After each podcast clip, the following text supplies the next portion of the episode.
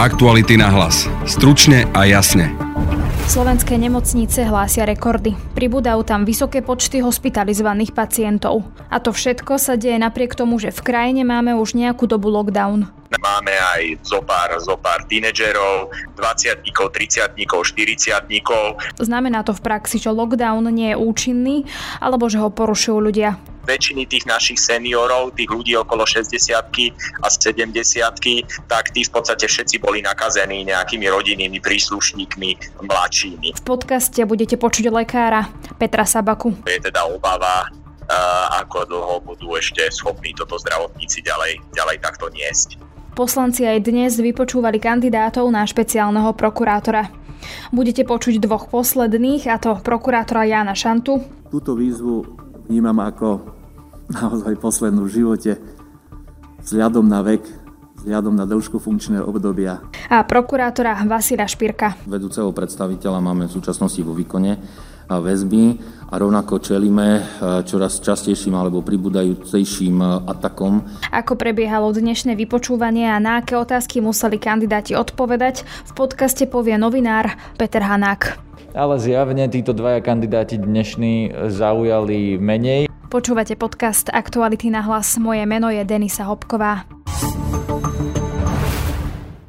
Poslanci ústavnoprávneho výboru aj dnes vypočúvajú posledných dvoch kandidátov na špeciálneho prokurátora, a to prokurátorov Jana Šantu a Vasila Špírka. Len pripomeniem, že včera pred výborom sedeli prokurátor Peter Kysela a advokát Daniel Lipšic. No a ako prebiehalo dnešné vypočúvanie, čo sa kandidát opýtali, ako odpovedali, na to sa budem pýtať kolegu Petra Hanaka, ktorého mám teraz pri sebe a ktorý tu celý deň je a sleduje to online. Vítaj. Ďakujem, pozdravujem poslucháčov. Ako prvého úplne teda vypočúvali dnes prokurátora Jana Šantu? Ja zdáš symbolické to, že práve včera, minulo 30 rokov, čo som nastúpil do rezortu prokuratúry a teda 1. februára 1991.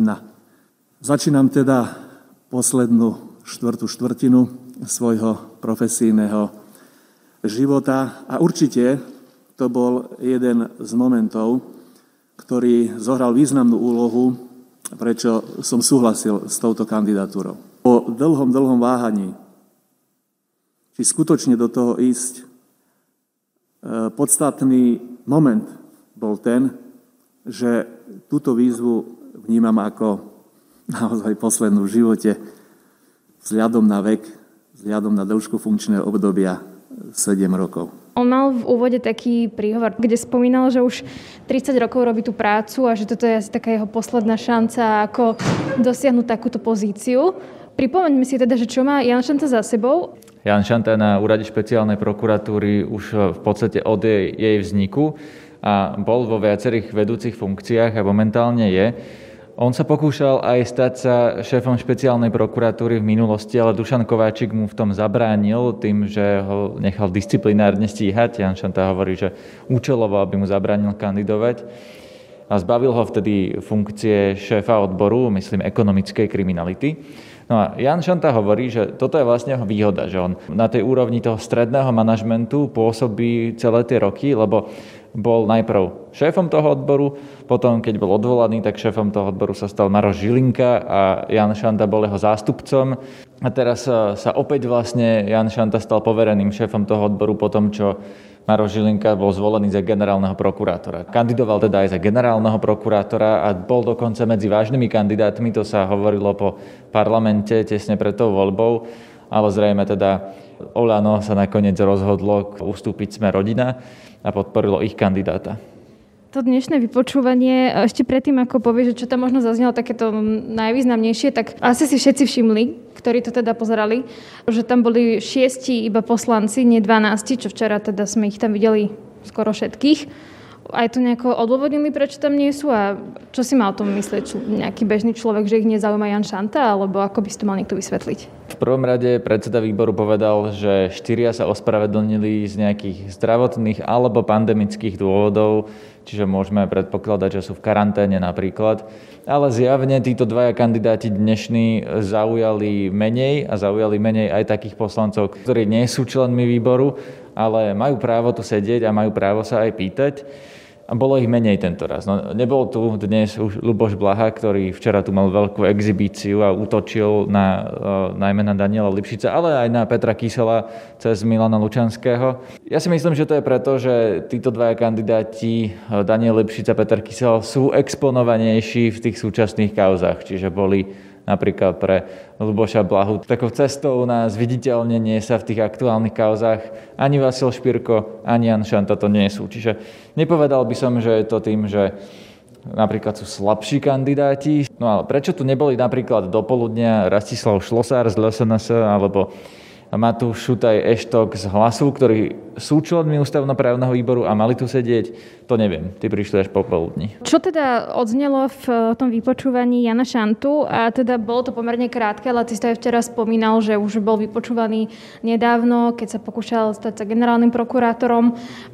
Pýtali sa ho niečo nové? Tie témy boli výrazne odlišné, pretože veci, ktoré sú spájané s Janom Šantom osobne, teda aké mal kauzy v minulosti, ako ich vyriešil vtedy e, na tom vypočúvaní minulom na generálnu prokuratúru, mu vyčítali určitý postup v niektorej kauze, ktorý on si síce obhájil, ale napríklad e, Alois Baránik z SAS tvrdil, že jemu to nestačí, ako, akým spôsobom to vysvetlil. K tomu sa už poslanci tento raz nevrátili, Alois Baránik tu ani dnes, ani včera nebol.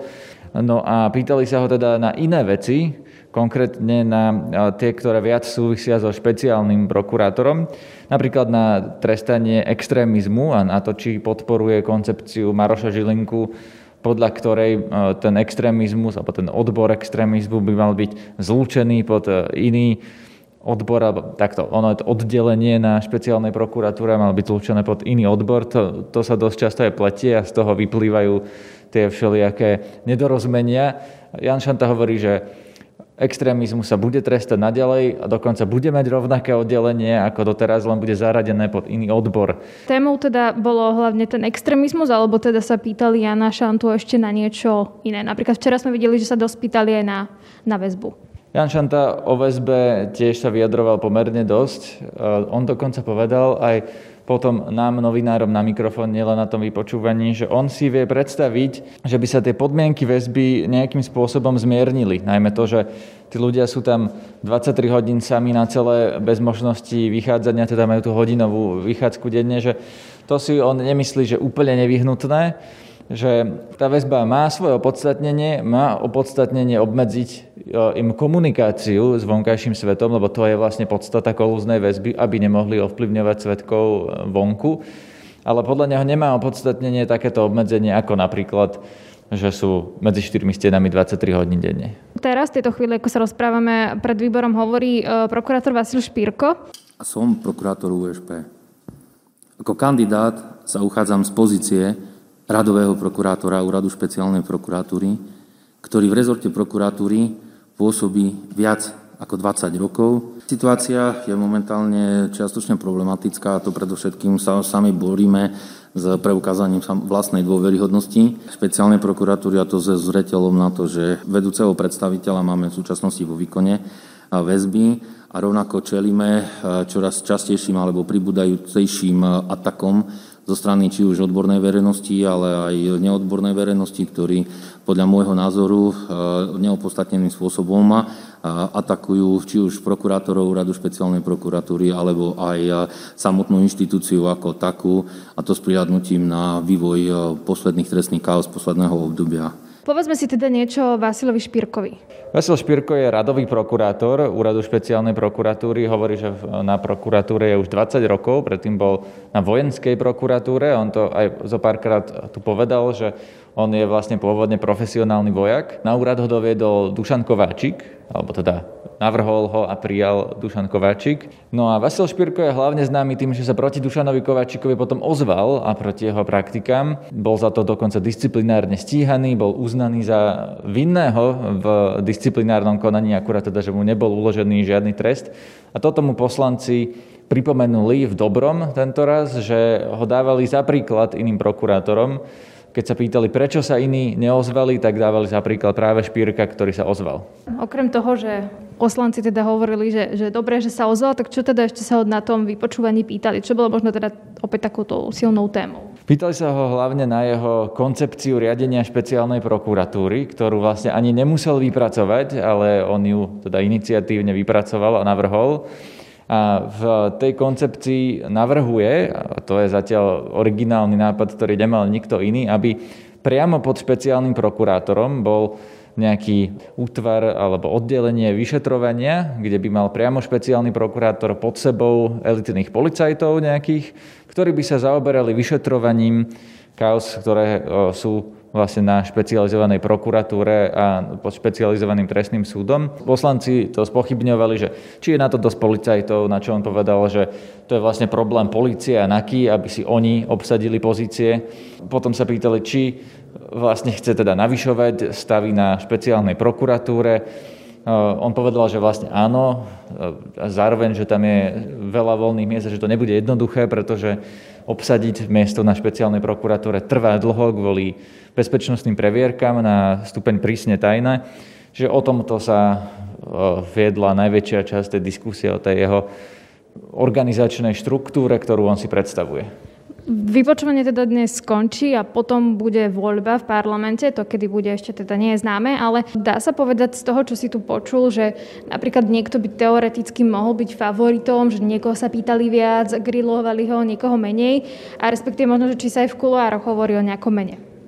Tak jednoznačne tí včerajší kandidáti sa dajú označiť za väčších favoritov, tak ako pred voľbou generálneho prokurátora všetci hovorili o Marošovi Žilinkovi ako favoritovi, tak teraz sa hovorí o Danielovi Lipšicovi, hlavne preto, že má blízko k vládnej strane Oľano. Neviem, čo presne sa hovorí v kuloároch, niektorí poslanci sú zdržanliví a hovoria, že vypočujú si najprv, potom budú hodnotiť. Ďalší hovoria, že momentálne e, sa hlavne pozerajú na ten ich morálny profil, lebo tých kandidátov poznajú. Ďalší nie sú nadšení z Daniela Lipšica, ale hovorilo sa tu aj o, o pánovi Kyselovi, ktorý včera bol relatívne presvedčivý ale ťažko z toho vyvodzovať, kto je kandidát. To naozaj bude otázka na koaličnú radu a tam, ako vieme, sa to môže všelijako zvrtnúť a môže to byť predmetom všelijakých dohôd, či už minulých alebo budúcich. Nevidíme presne do tých koaličných rokovaní za tými zatvorenými dverami a nevieme, ako to dopadne tento alebo budúci týždeň v parlamente. Nemocnice hlásia rekordy, pribúdajú tam počty hospitalizovaných, no a v počte umrtí na počet obyvateľov vo svete sa stále držíme na skôr popredných priečkach. A to napriek tomu, že tu máme lockdown, ktorý je to už nejaký čas. Minister zdravotníctva hovorí teraz o predlžení zákazu vychádzania, pretože podľa neho súčasný lockdown nefunguje. No a naopak hlavný hygienik Jan Mikas si myslí, že opatrenia sú nastavené dostatočne striktne, namiesto sprísňovania by teda prijal, aby sa lepšie dodržiavali. Prečo máme teda stále plné nemocnice? Je súčasný lockdown dostatočný alebo nie? A čo môžeme viac urobiť? Na to všetko sa budem pýtať lekára z infektologickej kliniky Univerzitnej nemocnice Bratislava Petra Sabaku, ktorého mám aj teraz na linke. Dobrý deň, vitajte. Dobrý deň. Pán Sebaka, asi teda v úvode, že máme teda nejaký lockdown, ktorý tu už nejakú dobu trvá. Tie prípady pribúdajú aj počty hospitalizovaných v nemocniciach. Ako si to teda vy vysvetľujete? je pravda, že situácia v nemocniciach je stále veľmi vážna. Počty pacientov v nemocnici veľmi neklesajú a tak ako pretrváva vysoký počet pacientov v nemocniciach, tak tak sa zvyšuje únava zdravotníkov, ktorí s nimi, s nimi pracujú najmä, najmä teda na strane sestier, eh, z čoho je teda obava, eh, ako dlho budú ešte schopní toto zdravotníci ďalej, ďalej takto niesť. No a samozrejme, vysoký počet pacientov v ťažkom stave v nemocniciach znamená aj vysoký počet úmrtí, čo je teda samozrejme veľmi smutné a je to to, čo by sme najviac mali sa snažiť zabrániť. Čím to je? Dôvodov je zrejme viacero. Otázka, či lockdown funguje a či zaberá. Eh, ono v podstate aj zo skúseností zo zahraničia vieme, že lockdown funguje, pretože eh, vo všetkých krajinách, kde bol implementovaný tvrdý lockdown, tak eh, skôr či neskôr počty nových prípadov a aj počty úmrtí e, začali, začali klesať. Dôvod, prečo sme my zatiaľ nevideli nejaký rapidnejší pokles úmrtí a pokles hospitalizovaných pacientov je asi aj ten, že tie úmrtia sú vždy oneskorené voči počtu nových prípadov minimálne o 2, 3 až 4 týždne. Čiže ak teraz by sme videli nejaký rapidný pokles alebo markantný pokles prírastkov novodiagnostikovaných pacientov, tak sa nám to odrazí na počte pacientov v nemocniciach a počtoch úmrtí až o 2, 3, možno až 4 týždne. Ďalší problém je zrejme ten, že sa ochorenie COVID-19 pomerne významne šíri v domovoch sociálnych služieb a v nemocniciach medzi hospitalizovanými pacientami. Toto šírenie je pomerne ťažké zastaviť nejakými protiepidemickými opatreniami v celej komunite. No ako sa už raz to ochorenie do toho domova sociálnych služieb, tá epidémia do domova sociálnych služieb dostane, tak už si tam žije svojim vlastným životom bez ohľadu na to, aké protiepidemické opatrenia platia pre, pre celú populáciu. No a čo sa týka efektivity toho lockdownu, ktorý tu teraz máme, ja to, ja to chápem laicky nejako tak, že tu máme nejakú populáciu veľmi svedomitých ľudí, ktorí svedomito dodržujú opatrenia. No a na druhej strane je tu zrejme skupina nezanedbateľná ľudí, ktorí tieto opatrenia porušujú a tí sa potom, potom môžu podielať na tom, že sa ochorenie v populácii ďarej šíri. No a potom je tu zrejme dosť významný faktor ten, že ochorenie sa významne šíri aj na pracovisku v mnohých výrobných prevádzkach a aj na iných pracoviskách. Vy ste povedali viacero vecí, na ktoré by som sa chcela tak postupne opýtať. A prvá, prvá vec, ktorú ste teda spomenuli, je to, že sa to šíri aj v tých domovoch sociálnych služieb, kde sú seniori. Ako to, že sa nám to šíri v tých domovoch a čo teda možno robíme zle? E, ako krajina, alebo možno, že čo by mal rezort ministra práce zmeniť, aby sa to nedialo? Prečo sa nám to tak šíri v domovoch sociálnych služieb? Uh, ono v podstate ide o to, že jednak ako je, keď, keď sa šíri ochorenie COVID-19 v populácii, keď sa šíri veľmi, veľmi veľmi výrazne, tak je aj veľké riziko, že sa nakazí nejaký zamestnanec mimo, mimo domova sociálnych služieb. Ten by potom toto ochorenie mohol priniesť do domova sociálnych služieb, to je jeden faktor. Druhý faktor je ten, že keď sú nemocnice zaplnené pacientami s ochorením COVID-19, ochorenie COVID-19 je v populácii vysoko prevalentné, tak sa proste časom sem tam stane, že sa pacient s ochorením COVID-19 dostane aj na oddelenie, kde by mali ležať len pacienti, ktorí nemajú toto ochorenie, len tzv. bieli pacienti. No a takýto pacient môže tých ostatných pacientov nakaziť. Mnohí z týchto ostatných pacientov, ktorí sa tam nakazia, môžu bývať v domovoch sociálnych služieb, No a keď sa do toho domova sociálnych služieb vrátia ešte v inkubačnej dobe, nikto teda netuší, že môžu byť nakazení, oni sa ďalej nakazia, môžu nakaziť svojich, spo, svojich spolubývajúcich v tom domove sociálnych služieb alebo personál, ktorý ešte predtým, než im začnú symptómy, môžu nakaziť ostatných tých obyvateľov sociálnych služieb. Čiže sú asi isté postupy, e, ktoré môžu znížiť riziko toho, aby sa títo ľudia v domov sociálnych služieb nakazili, ale samozrejme ani jeden z nich nie je 100% účinný. Jediná vec, čo najlepšie najlepšie funguje, je zaočkovať personál, a zaočkovať všetkých tých, čo sú v tom domove sociálnych služieb. Vy ste aj e, v tom úvodnom slove povedali, že sa nám ako keby oneskorene vždy ukazuje, myslím, že ten aj pokles tých úmrtí, že to vždy má tú nadväznosť, ak ano. som to dobre pochopila. Čiže to, čo teraz vidíme, je situácia spred dvoch týždňov napríklad? No, čo sa týka úmrtí, je to situácia spred mesiaca alebo spred, spred troch týždňov. A čo sa týka hospitalizácie, je to situácia spred dvoch týždňov. Ale stále to teda, keď si to pozrieme spätne, to bolo obdobie, kedy bol lockdown už je koniec v podstate januára. To, samozrejme, samozrejme bolo to obdobie, len uh, keď začne platiť lockdown, tak nemôžeme čakať, že epidemiologická situácia sa zlepší behom jedného týždňa. Ono to tiež istý čas trvá, pretože inkubačná doba toho koronavírusu je v priemere nejakých 5-6 dní, môže to byť aj 2 týždne, čiže ono v podstate tie infekcie ešte dobiehajú. Teda ak sa to ochorenie dostalo do nejakých rodín, tak v tých rodinách, tak tam sa to bude šíriť bez ohľadu na ten lockdown, rovnako aj na pracoviskách sa to ochorenie môže šíriť bez ohľadu na lockdown. Takže to, čo napríklad teraz vidíme, je ešte stále nejaká dohra toho, že nebolo na Silvester taký prísny lockdown, respektíve bol až od polnoci, dajme tomu, a že ešte tí ľudia na začiatku ano. toho januára mohli nejakým spôsobom porušovať, že toto je ešte stále toho dohra to, čo vidíme dnes. Áno. My v, podstate momentálne príjmame do nemocnice pacientov, ktorí sa, ktorí sa nakazili asi v polovici januára, niektorí aj skôr No a tých zase nakazili ľudia, ktorí sa nakazili na Silvestra.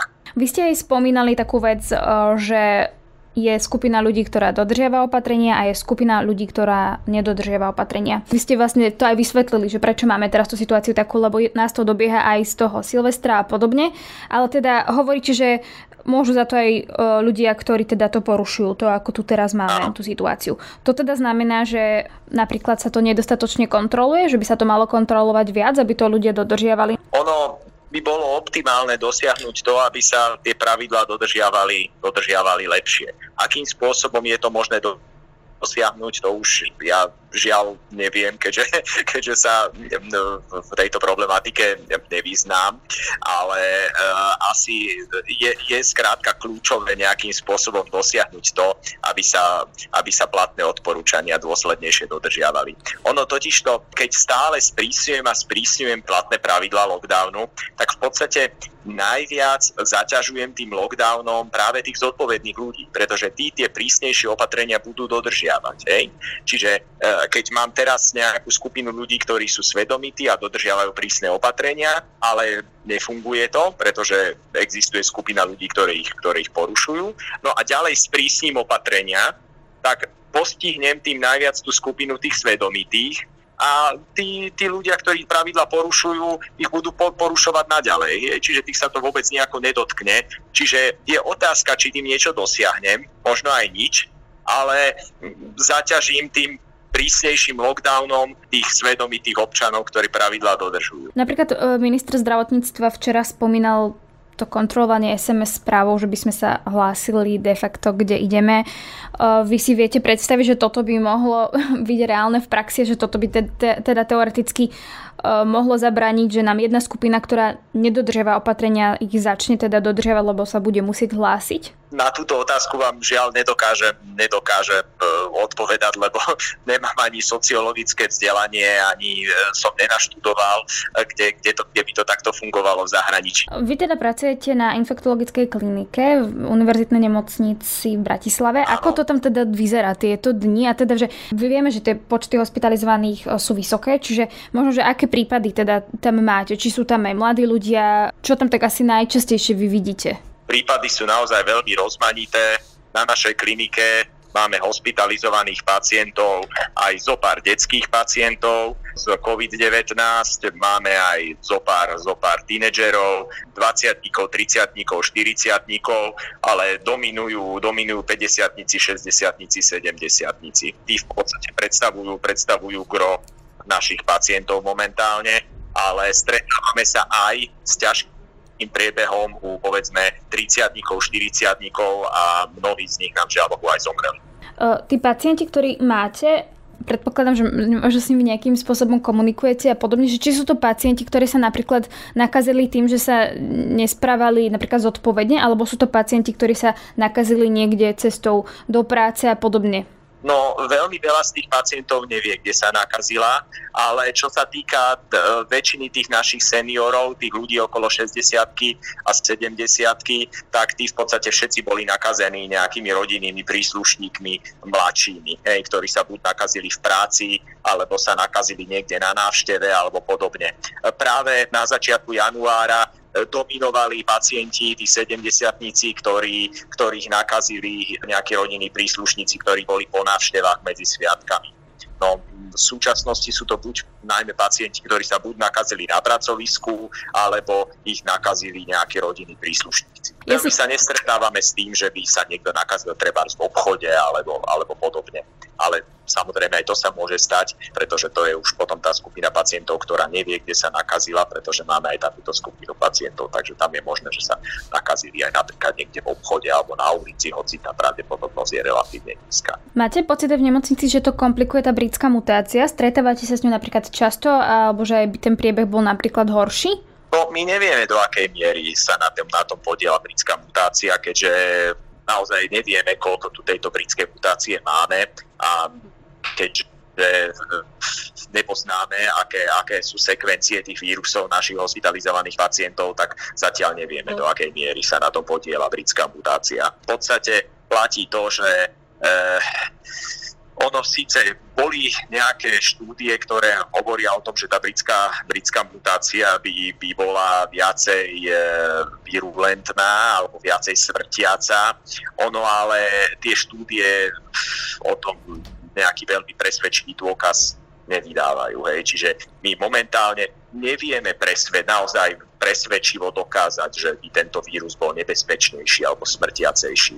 Ono ale e, z hľadiska epidémie je o mnoho, o mnoho horšie, keď sa ten vírus šíri rýchlejšie, ako keď je smrtiacejší.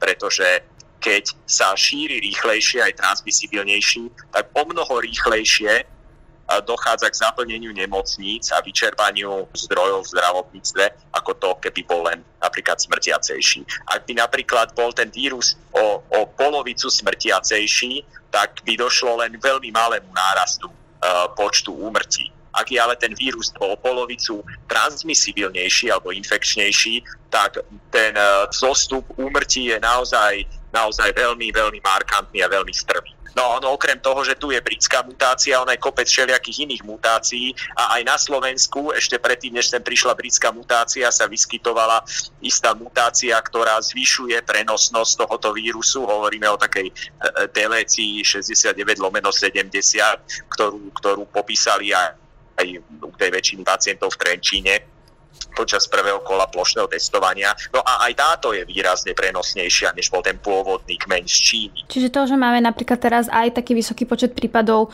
môžu byť za tým tie rôzne mutácie, ktoré vznikajú, lebo sa to šíri rýchlejšie. Ak by som vám mohol uviesť príklad, tak e, napríklad my sme pracovali s, pacientom, s pacientami z COVID-19 od marca. E, počas prvej vlny, keď sme mali úplne rovnako nastavené tie opatrenia, aby sme sa my nenakazili, sa nenakazil v podstate vôbec nikto na pracovisku. No a e, počas tejto druhej vlny na začiatku tiež veľmi nie, ale keď už začala prevažovať tá transmisibilnejšia mutácia, povedzme tá s tou deleciou 69-70 alebo tá neskôr tá britská mutácia, tak zrazu sa nakazilo naozaj veľké množstvo kolegov. A to bol zrejme aj následok toho, že ten vírus bol, vírus bol o mnoho transmisibilnejší. Vy ste aj v úvode spomenuli, že únava zdravotníkov. Čo tým napríklad myslíte, že možno, že tie výkony budú horšie, alebo už v nejakom, čo viem, o dva mesiace už povedia, že my už naozaj nevládzeme, už potrebujeme pomoc aj iných lekárov, neviem, zo zahraničia, alebo, alebo že do čoho to môže podľa vás vyústiť? ono, zdravotníci sú veľmi motivovaní. Hej, oni chcú pracovať a chcú pomáhať.